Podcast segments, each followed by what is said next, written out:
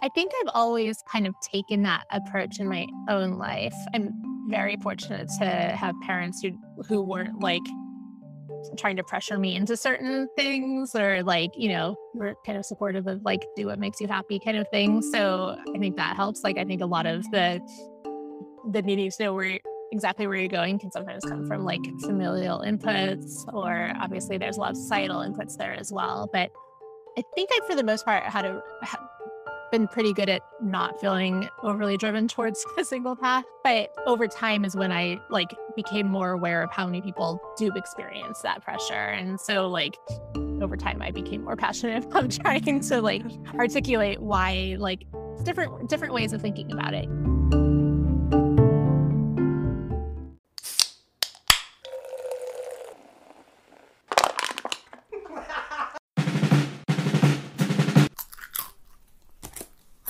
What do you want to do with your life? What do you want to do with your life? What do you want to do with your life?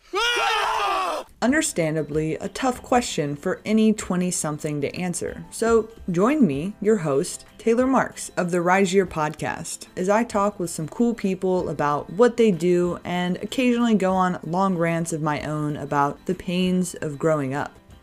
My name is Rebekah Bastian. I'm the CEO and co founder of Own Trail, which is the the shortest way of saying what I do. I can give a really long answer to that also because I consider myself to be very multi hyphenate in terms of my interests and activities. I live in Seattle. I have two kids that are eight and 10. And yeah, my, my startup Own Trail is a platform for women to visualize and navigate our life paths. And so it's a really vibrant community of women uh, supporting and helping each other and really connecting authentically. You know, the antidote to social media is the way we think about it. And I think a lot of my life outside of that is also really grounded in authenticity and community and, and connecting and helping and stuff. So that's that's a big part of who I am. Awesome. All right. Yeah, it's a light intro. So we'll kind of dive into. I wasn't sure how, how far you wanted me to go. I could also tell a life story, you know. we'll get there. So we'll start at the beginning. So one of the things I thought was interesting based off of your own trail and yours individually was that you mentioned that you failed out of college the first time. So if we could kind of start there, if you could go into a little bit about that journey and how you eventually, you know, ended up graduating with your degree and kind of moving forward from there.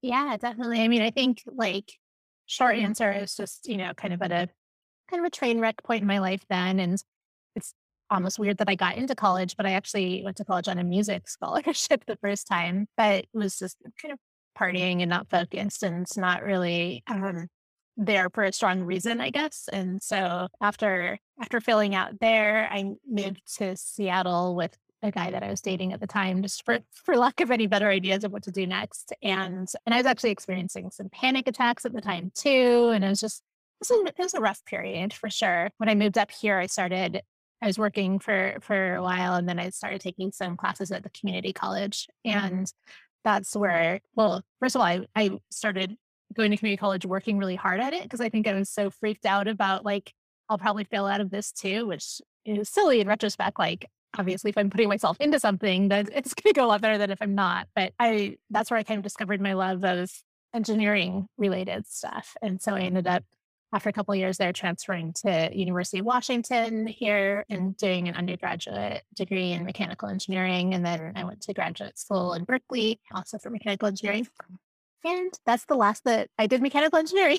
I haven't really done it career wise at all. So, but it was, you know, it's, I think with a lot of degrees, it ends up being more about like the soft skills you learn through it, you know, in this case around problem solving and thinking analytically and working through hard things and collaborating on projects and stuff like that. And so I ended up moving back to Seattle and getting a job at Microsoft after that as a program manager, which is a job I hadn't heard of, but I kind of showed up to the wrong interview. I, I thought I was going to a hardware interview and and the guy's like, I know how to give that interview. I'll give you a program manager interview. And so I ended up at Microsoft for a few years doing that. And then from, and the whole reason I did that was because I wanted to get, also for a boy, I wanted to get back to Seattle for my boyfriend. And this one actually is my husband now. So that move worked out. But, but yeah, it's, you know, I mentioned this because I think a lot of times we can look back and tell a really clean story, like connecting the dots in arrears. But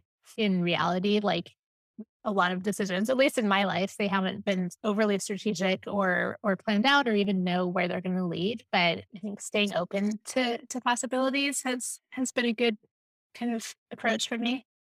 So what's like the underlying theme behind these various positions and companies that you've worked at? I mean, professionally, it's definitely all been focused on creative problem solving and like deep collaboration with a wide range of people. I think that's kind of, you know, because so from Microsoft, also not in a strategic way. I went looking for another job because I hated the commute there. And I ended up at Zillow as a pretty early product manager there. One of the one of the very early employees there when we were still in stealth mode. And I stayed there for almost 15 years. I really grew in my career, going from entry level into vice president of product and then starting a new org within the company as vice president of community and culture. And so I worked on so many different areas and so many different people, but I think that that thread of solving ambiguous and difficult problems in a really kind of creative way. And, you know, it's very kind of combination of human and data driven decision making. And that's,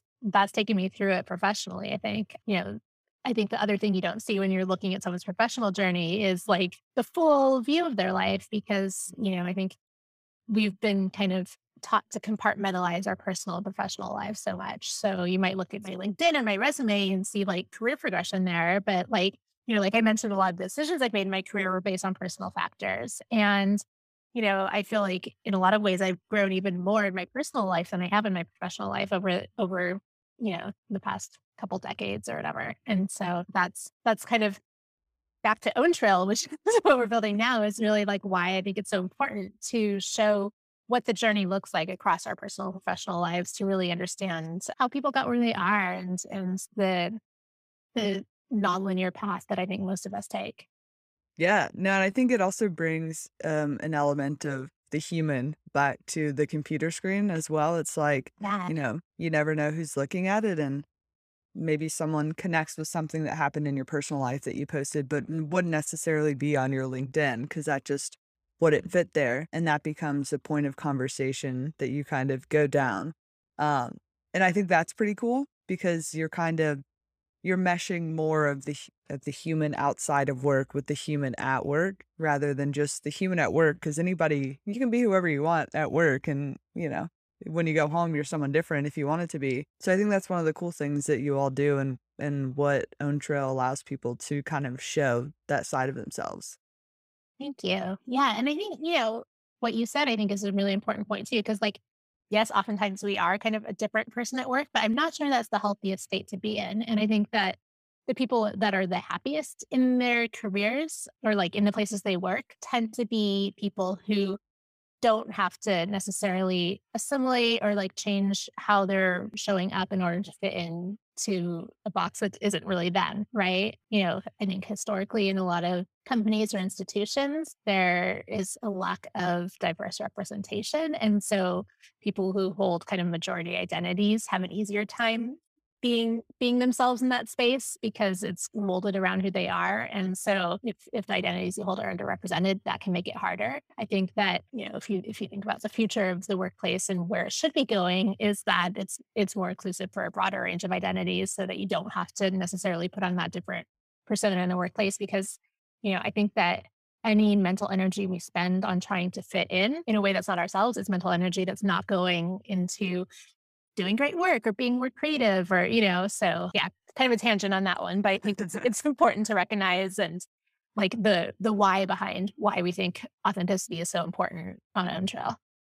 so what's the i don't want to say end goal but that's that's the placeholder i'm going to use for right now so people build their trails and and you're seeing you know their evolution as they go from job to job or they have things happen in their lives and they place it in there Are you trying to build a community? Are you trying to like solely build the product or like a mesh or like what are you trying to do?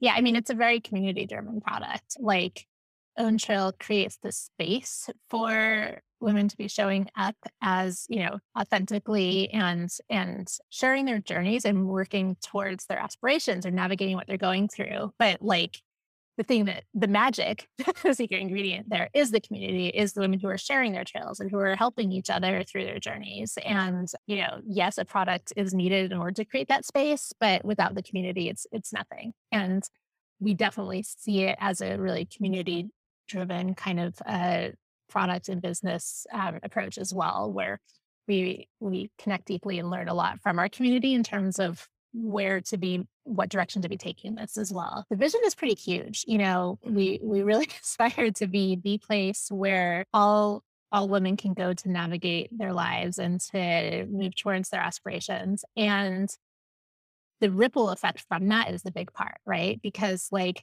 as soon as there's real authentic data about an intersectional array of women's lives that exists in the world and as soon as women are taking action to take up space fully as themselves and achieve what they want to be achieving, there's huge ripple effects in terms of belief systems, decision making, just like kind of the systems that impact our lives. And so we're not stopping anytime soon.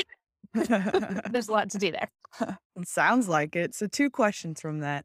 The first is Did you have a pre established community of some sort, whether it be personal or maybe in some other brand that was kind of running in parallel with it before you started Own Trail in order to build up this community, or what was your thought process with building a community for for it?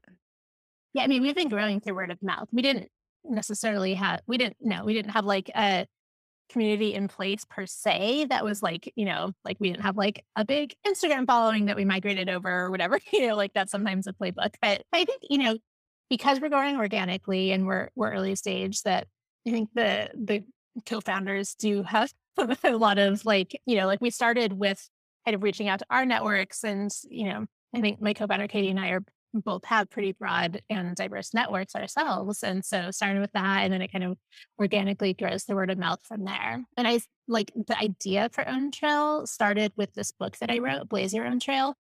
And they launched at the same time. So the book came out on the same day that the company launched. And so we were able to use a little bit of book launch publicity to like drive awareness early on as well. But yeah, it's been, I mean, I guess the, the interesting thing is that when I look at like who are the most engaged and passionate members of the Own Trail community, they're almost 100% people I didn't know before this. So it like, yes, our initial networks kind of help to spread the word, but I think that the the people that Own Trail has really resonated the most for are, you know, a whole new community that we've kind of discovered and brought together through this process. Hmm. And then this kind of carries off with that. So that's interesting that you didn't have the the community's been a lot of word of mouth. And so, you know, you want to be that one like place where women come for their for their journeys and stuff like that. Do you have cohorts or anything like that? Like what's the process like when people are in the community? Do you have like AMAs? Like what what does it look like? Yeah, I mean, so the the biggest kind of engagement touch points are so women share their trails and then you kind of discover other people's trails through exploration but also over the past two months anyway we've launched this new feature called help beacons where women can ask for help from the community around milestones that they're navigating or that they're working towards and the community really rallies around to help them. So i think a lot of the kind of connection touch points are around that asking for help and giving help as a way of really taking action on, and then people connect more deeply from there. So there's kind of like connection that happens from just discovering really interesting stories and wanting to get to know them more. But I think that that giving and getting help is really kind of driving that. We have a program called Trail Guides, which is our the the paid part of OwnTrail, where women sign up for this ten dollar a month subscription to to go through different synchronous conversations and different kind of reflection prompts and stuff to connect more deeply and reflect more deeply with each other. So there's that. But I think most like the free product, which is what we're mostly focused on still, because we really want to grow to be this ubiquitous platform that can reach all women. Like that's more asynchronous and that's more based on the the product and the platform as opposed to like we're not really doing we do like occasional events and and speakers and stuff. But we're not doing a ton. It's not like super event based or anything. Gotcha. Okay, that makes sense. That's very cool. It's kind of you know, I like. I think I like the help beacons a lot, and how I'm assuming from you know what I've seen about you all online and stuff that it's a very like warm and welcoming environment, and so people are naturally going to be more inclined to share those types of things. And I think it's awesome that you're creating a space where people feel welcome enough to ask for help on things that maybe they wouldn't know where else to go or or who to ask and stuff like that. Yeah, it's really cool to see because it's like, so I mean, from the beginning, we've been looking at the a sense of like trust and vulnerability in terms of what people are sharing on their trails. And that definitely has been going up over time. I think there's this thing with like authenticity breeds authenticity. And when you see other people being really authentic and vulnerable, you feel safer doing that yourself. But you're right, like asking for help is a very vulnerable act. And it's something that a lot of us don't do. You know, I think especially because Own Trail is centered on women, that women notoriously give more help than they, than they ask for too. And and so yeah, even like even if the the thing that you're asking for help on isn't like an overly vulnerable milestone, like maybe it's like I'm looking to connect with hiring managers for this kind of job or whatever. Like getting a job is not the most vulnerable thing, but asking for help can be. And we just don't do that as much. And so I think that, yeah, I've been really moved by seeing what people are asking for and, and, putting out there and then like seeing those asks get responded to in, in really meaningful ways. Yeah that's awesome. What prompted you to write the book? Okay so so blaze own trail is do you know like the choose your own adventure books? Yeah. As a child yeah so it's that format where like essentially the, the table of contents is a decision tree. Like you make a decision at the end of each chapter and that tells you what chapter to go to next. So and it's exploring the different decisions and pathways that women take through our personal and professional lives. So the kind of the need for that had been building for a long time, which was just basically observing how many women felt like that I've talked to were like felt like they need to know where they're going and how they're going to get there and hoping they don't get it wrong. And there's this kind of stress that would come from that expectation of a clean linear path. And I was always like, there is no one right path. You know, like you can't get it wrong because there's no right and you're going to be okay. There's going to be all these twists and turns. And I think like I really wanted to drill in that message and also like the solidarity that comes from knowing you're not the only one going through tough stuff, even if that happens to be like stuff that's not been as normalized. And so people aren't talking about it as much, you know? So those were like really kind of the the reasons that drove me to want to write this and the format, the the choosing your own adventure thing just actually came to me like in the middle of the night. I just woke up with an idea, which you can ask my co-founder. That kind of thing happens pretty often to me. I'm always I'm the one that's always slacking her at like 3 a.m. with big ideas, but but that's that's how the book came about. Awesome. Have you always had kind of that conviction of everything's going to work out right? Okay. And like people don't have one set linear path. Like I think people know that on some subconscious level, but mm-hmm. consciously it's like, oh my gosh, I need to have it all figured out. I need to go this direction because everybody else is going this direction. It looks like that I'm just going to go this direction. And I think that's a really interesting perspective to be able to like step outside of and to be grounded in a sense. Yeah. I mean, I guess I think I've always kind of taken that approach in my own life. I'm very fortunate to have parents who who weren't like trying to pressure me into certain things or like you know were kind of supportive of like do what makes you happy kind of thing. So i think that helps. Like i think a lot of the the needing to know where exactly where you're going can sometimes come from like familial inputs or obviously there's a lot of societal inputs there as well. But i think i for the most part had a been pretty good at not feeling overly driven towards a single path. But over time is when I like became more aware of how many people do experience that pressure. And so like over time I became more passionate about trying to like articulate why like different different ways of thinking about it. You know, I think as I grew into more leadership and mentorship roles, I had more opportunities to both hear what other people's experiences or thoughts were and have a voice towards trying to hopefully help people feel a little bit more confident and relaxed from from the idea of just being on a journey and not necessarily knowing exactly where it's leading. I tell you, that needs to be like a college prep course 101 or like a, a high school prep course 101. Cause I spent, I've been out of school for uh, two and a half years and it took me, so, well, I'm getting better now. Like now, the past few months have been pretty good, but it was like a solid year and a half where I was like, oh my God, people are either in grad school or they have like quote unquote corporate jobs and they're doing the thing and I'm over here trying to do something that's like completely different and trying to figure that out. And so like battling the sense of I don't want this and I like fully know that, but at the same time, like there is that sense of stability and like they're having different things that I'm getting. And it is a very tough spot to be in. But like re- being reassured by something like this or like knowing, kind of stepping back and looking at other people's journeys, like, you know, you didn't get to where you were in a day or like you didn't know that when you left school definitely helps kind of step back a little bit and realize that like, oh, okay, they were 22 years old and had no idea what to do at some point too. Yeah, totally. I mean, I was in a lot less of a together spot when I was 22, to be fair, but than probably you are, or you know, I, I definitely took my time getting getting my shit together. And and I'm still unpacking stuff, you know, like I think that having been in the corporate world for so long, like I definitely was think pushing a lot of boundaries on in terms of like, you know, being myself and helping other people to be that and creating, you know, better, better systems within corporate life for a long time and had some really good experiences with that. But, you know, being out on my own founding a startup now, I've, I've found even new levels of like freedom and a drive to like stop trying to like get a seat at existing tables that aren't as in- inclusionary and build my own tables and work with other people to do so too. And I mean, it's, it's a lifelong process. If that's something that you're passionate about is really finding that creative and social freedom, like it, you keep unpacking layers as you go because there's a lot that gets ingrained in us, you know?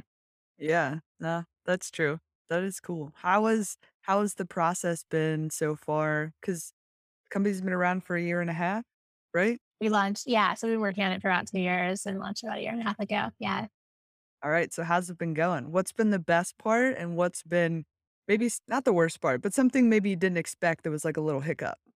Yeah. I mean, the best part's definitely been like working on something that I'm so passionate about and working with incredible people. And that's both the people that are like on our team at Own and the community that's rallied around us. Like I've met more cool people in the past couple years than ever. And that's saying a lot because I've known a lot of cool people through my life, you know, but it's just like that's just been really energizing.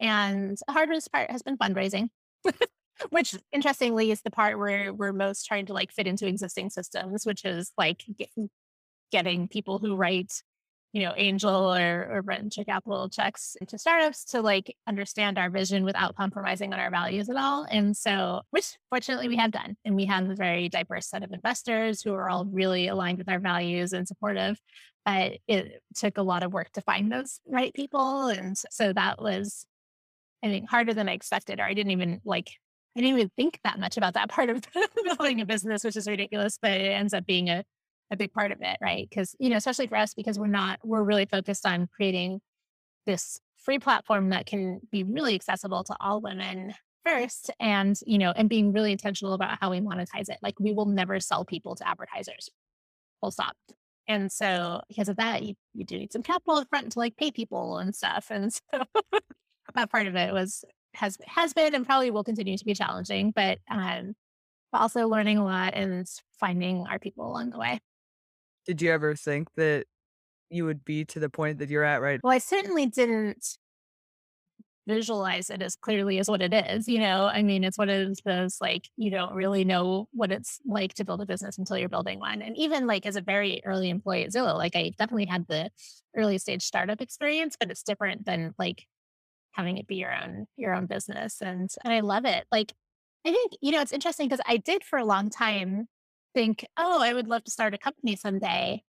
And like I had this idea in my head that like, oh, I probably wouldn't do that though, because I couldn't handle like the early stage startup hustle culture again. Like it's so exhausting and consuming. And it's funny that it took me quite a while to realize that like, oh, if I'm the one building the company, I get to set the culture and it doesn't have to be hustle culture. Like we can, like we prioritize, you know, taking care of our mental health and not getting close to burnout. And, and you know, like obviously you can do that when it's your own company, but like for so long, like I think we have this vision of you know, and definitely in the early Zillow days, I had a blast, but it was pretty around the clock for a while there. And it was really exhausting. And I'm like, oh, I have a family now. I have like so many things that are important to me in my life. I don't want to be around the clock working on a startup. And it turns out like you we're doing, I think, I think our whole team would agree we're probably doing the best work of our careers. And we're doing it without burning ourselves out or without having that that kind of hustle experience. And so it is doable. And I think it just took a little while to, to realize that we could create it that way. yeah. Now that you're the boss, you're the one Yeah. making the rules. Yeah, totally. It's like, no, there's not one playbook. There's a lot of things they're doing different than, you know, what you what you might see on like Silicon Valley or whatever. You know? Is it because, like, in part that well, I guess uh, I'll come back to that in a second. But an interesting question is what does work mean to you? Like, what is your idea of work and kind of how it plays in into life? Well, I really like the the kind of framing of work life integration instead of work life balance because well, if you're lucky enough to be doing work that that fuels you and that gives you energy as opposed to sucking out the energy from you, then you're not necessarily trying to always compartmentalize it and and being like, these are the times that I'm working or like I I'm thinking about OwnTrail all the time because I'm just so excited about what we're doing and I have ideas all the time. And sometimes when it's like the weekend and I feel like I could use a little me time, that me time looks like going and writing writing out some like product vision stuff that been thinking about, you know? So I think that having that that integration and certainly like I, I need to and want to prioritize my family and and creative outlets and other things that that are important in my life. But yeah, that's it's an ideal state of work. You know, sometimes work has to be just about, you know, getting a paycheck because you you know, you have to do this work in order to get it. But ideally it can be something that really energizes you and then you just have a lot of capacity for fitting it in in, in all different parts of your conscious and and subconscious self. Yeah. Did you have that mindset pre-own trail? I've been pretty lucky that like the whole time, almost the whole time I was at Zillow, I was pretty energized by things I was doing like in my day job, but also like I did a lot of different side projects there. Like that's basically how the whole community and culture team formed was I'd spent years, you know, doing a lot of work around social impact and diversity initiatives and stuff like that on the side. And then kind of realized I wanted to make that my my day job. But I think combination of side projects and what I was working on and the people I was working with, I was you know, for the most part, really enjoying my days and not looking at the clock or waiting for them to be over. I didn't really feel that at Microsoft, to be honest. Like, you know, I think might have been where I was in my career, what org I was in, which is very legacy, like a lot of things there, but that I didn't feel as like excited about it. And that was actually something that was really cool when I went over to Zillow. was like, oh, I can be really excited about work. Like I just kind of assumed mm-hmm. that's not what it felt like to have a a career, you know, it's a lucky state to be in, you know, and I think, and it, you know, it can also, of course, ebb and flow based on things like I don't think anyone should necessarily have the goal of like doing nothing but but energizing and exciting things. I mean, like as the CEO of OwnTrail, I also do a ton of shit work too because like we're a small team and I need to do that, you know, and I'm in charge of all of our accounting and and legal and HR, you know. So, you know, the goal shouldn't be to like only only do really fun things all day, but that like the overall why for why you're doing the things is energizing to you. I think. Many, many, many hats, it seems Yeah. like is what you wear. How many people are on the team right now? eight. Well, about to be eight. We have someone starting in a week and a half. So there's about to be six full time and two part time on the team. Okay, very Yeah. cool. Yeah. Yeah, y'all are I mean, growing. small but growing, and it's it's a really really phenomenal team. Are you growing more on, like, the development side and building that out? Or, like, is there a specific area or kind of just across the board? So we'll we're about to have three developers. Start with one, and then two, and now three. So that's exciting. We have one designer who we were just able to convert from part time to full time. She's amazing. My co-founder and I, and so Katie's really comes from kind of a brand and marketing background, and I come from a, a product background. And so that's the the six full time, and then we have two part time marketing people as well. So what's the story of you and your co-founder? Was it an initial inception? Like, you know, you had the idea together after reading your book and kind of Mhm. like talking about it? Or was it you approached her and you're like, hey, I want you to join me on this? Yeah, it was actually really serendipitous. Um, I didn't know her before this. We, I had already started, just barely started thinking about and working on Own Trail. I had pulled in Carolyn, who's our VP of engineering, and I've known her. She, she and I actually used to commute to Microsoft together years ago. So I've known her for a long time. So she was starting to work on it, and another engineer that was helping early on, and a designer that we had early on. And so we're just starting to to do some stuff. And I met Katie at an event that I almost didn't go to and that she almost didn't go to. and and we connected and exchanged business cards. Remember business cards? Um, we, we did that more about like a collaboration between our day jobs that we that we thought we could maybe do. And she emailed me and asked me out on a friend date.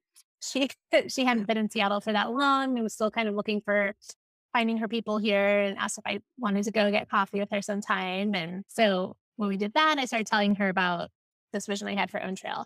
And she just like totally got it and was like, yes. And like she, you know, she's like immediately kind of adding to the vision. And so we like kept talking a few times after that. And I knew I wanted a co-founder that I didn't want to like be on this journey alone. And so I ended up asking her if she would want to come on as an advisor to see how we work together with the potential of maybe being a co-founder. And we did that for a little while and just we make magic together. We really like super complementary in our skill sets and aligned in values, but also like just have incredible discussions and stuff. So we ended up deciding to go for it. And then we we ended up quitting jobs that we loved to, to do full time.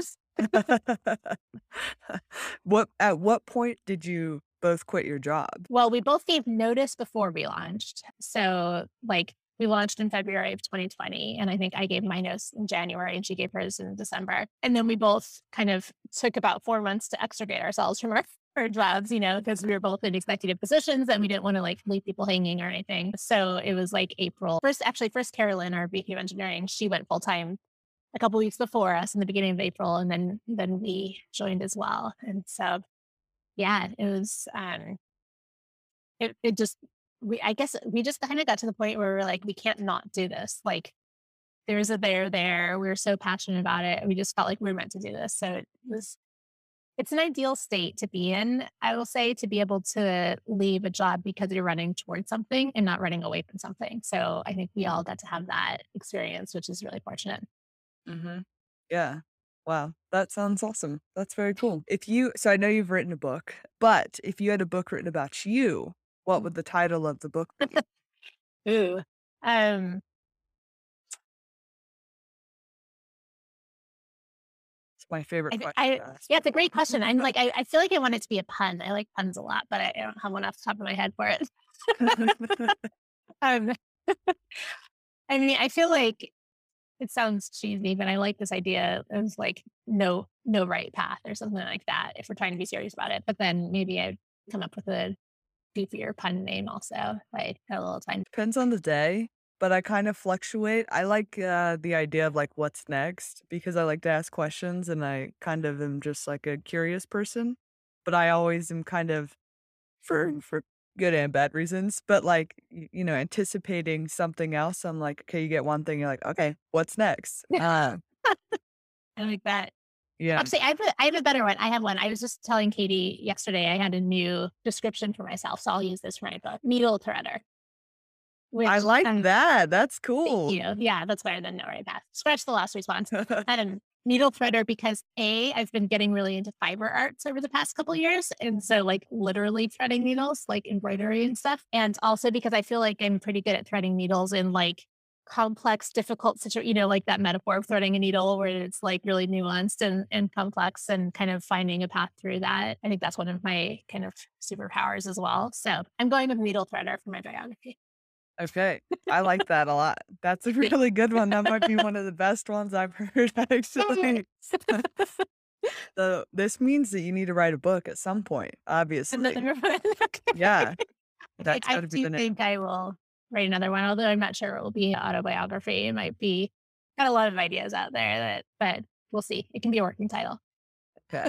And you you you actually got into writing kind of well, not late, not that you're old by any means, but like you know, it, I think you were 36 ish. Yeah, Could yeah, yeah, yeah. kind of led you into that. And well, it's actually funny. So I'm 43 now. So yeah, I've only been writing for like the past, I guess, seven years now. So someone re- from like this local like women in tech organization reached out to ask if I would write a guest blog post for their blog. And I was like, sure, I've never written a blog post before. And so I wrote one and then like people really loved it. And and so this is this is like the delusional confidence thing that I do from time to time in my life. But so I took the blog post and I e- cold emailed it to Arianna Huffington And she wrote back and was like, I love this. And she gave me a byline in Huffington Post. And so I went from never having written to having a Huffington Post byline. And so then I'm like, wow, now that I have this like outlet for writing, I just started writing about all these thoughts. And apparently I was just like ready to do that. I had all these ideas in my head and like the writing just flowed out of me. And it's so funny that I had never realized that that was something that I wanted to do before. But like as soon as I started, I'm like, oh, this totally is like an amazing outlet for me and I really enjoy it. And people seem to like my writing. And now I have a Forbes byline that I write on regularly now. And I really like the thing that I like about my own story there is that I had no idea that I liked it. And I think that's such a valuable lesson. And same thing, like I started doing aerial acrobatics when I was 30 and had never done any kind of gymnastics or aerial or anything like that before then. And that became a really huge part of my life too. So like I love knowing and I like to for other people to know too that there can be like really, really important parts of yourself that you haven't even discovered yet, you know, and you know, in the form of creative outlets, but anything really. And knowing that is so exciting because you don't ever have to feel stagnant. You don't have to feel like, oh, I'm already this age, so I'm not going to learn new things or try new things. It's like, no, there could be things that are like the most important thing to you or like the most valuable way of expressing yourself that you haven't even uncovered yet, you know?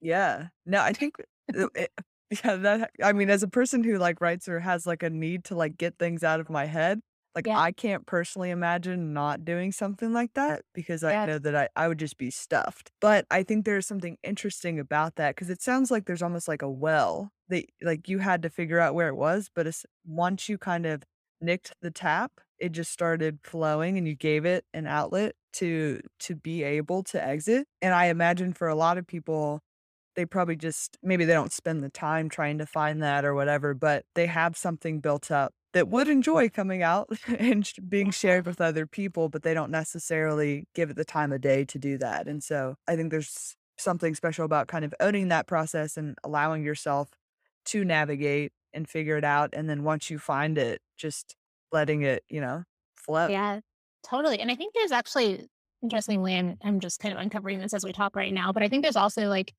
a mental health correlation there as well, as you talk about that well that you tap into, where like I've experienced different bouts of like depression and anxiety in my life. And I think the more that I tap into creative outlets that kind of tap that well, the the more I feel kind of like happy and stable overall in my daily life. So I think that like that yeah, there's a correlation there that I think has has been positive as I tap into those things more. yeah, sweet. All right. I have two final questions for you. Okay. The first of which is if you had 24 hours to live, unlimited money, and can travel anywhere at the snap of your fingers, what would you do? Ooh, I'd probably just like transport me and my family to a nice, beautiful beach somewhere just to like play in the sands and bob in the waves and just spend 24 hours doing that. That's a pretty nice place to be for 24 hours. And I would definitely want to be with with my family when when doing that. Okay. Very Yeah. cool. Very cool. And the last one is Would 14 year old Rebekah be happy with where you are now and what you're doing? Ah, yeah, I bet so. I mean, yeah. I wa- I was in a uh, was in a weird, rebellious, clowny, lost state at 14. So I don't know if I'd be like impressed with me or maybe just thinking I was like weird and embarrassing. I'm not sure. But like the mom figure. yeah, I and like my I mean my kids are 8 and 10, but I'm already starting to be kind of weird and embarrassing to them. So it's hard to say, but but assuming that I wasn't in that state, I'd probably be happy with where where I am. Yeah.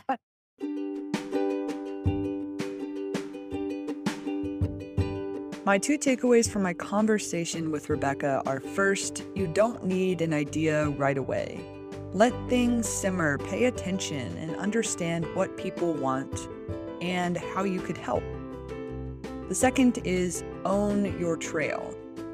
There is a slight pun intended there, but actually, I mean it. So many people have non traditional paths or things that are considered hiccups or left turns but that doesn't mean that you can't forge on. If you look at her background, there's no way that you would have predicted that she would have gotten her act together and would now be running a company that's raising money from VCs. There are so many ways around anything, and sharing it with others means that you can get advice from others who have been in your situation or a similar situation, but it also shows others that they aren't alone in going through whatever hiccups and trials that they're personally going through. It makes it a little bit easier to get over those speed bumps that we see and realize that everyone has them and that's just a part of life and what happens.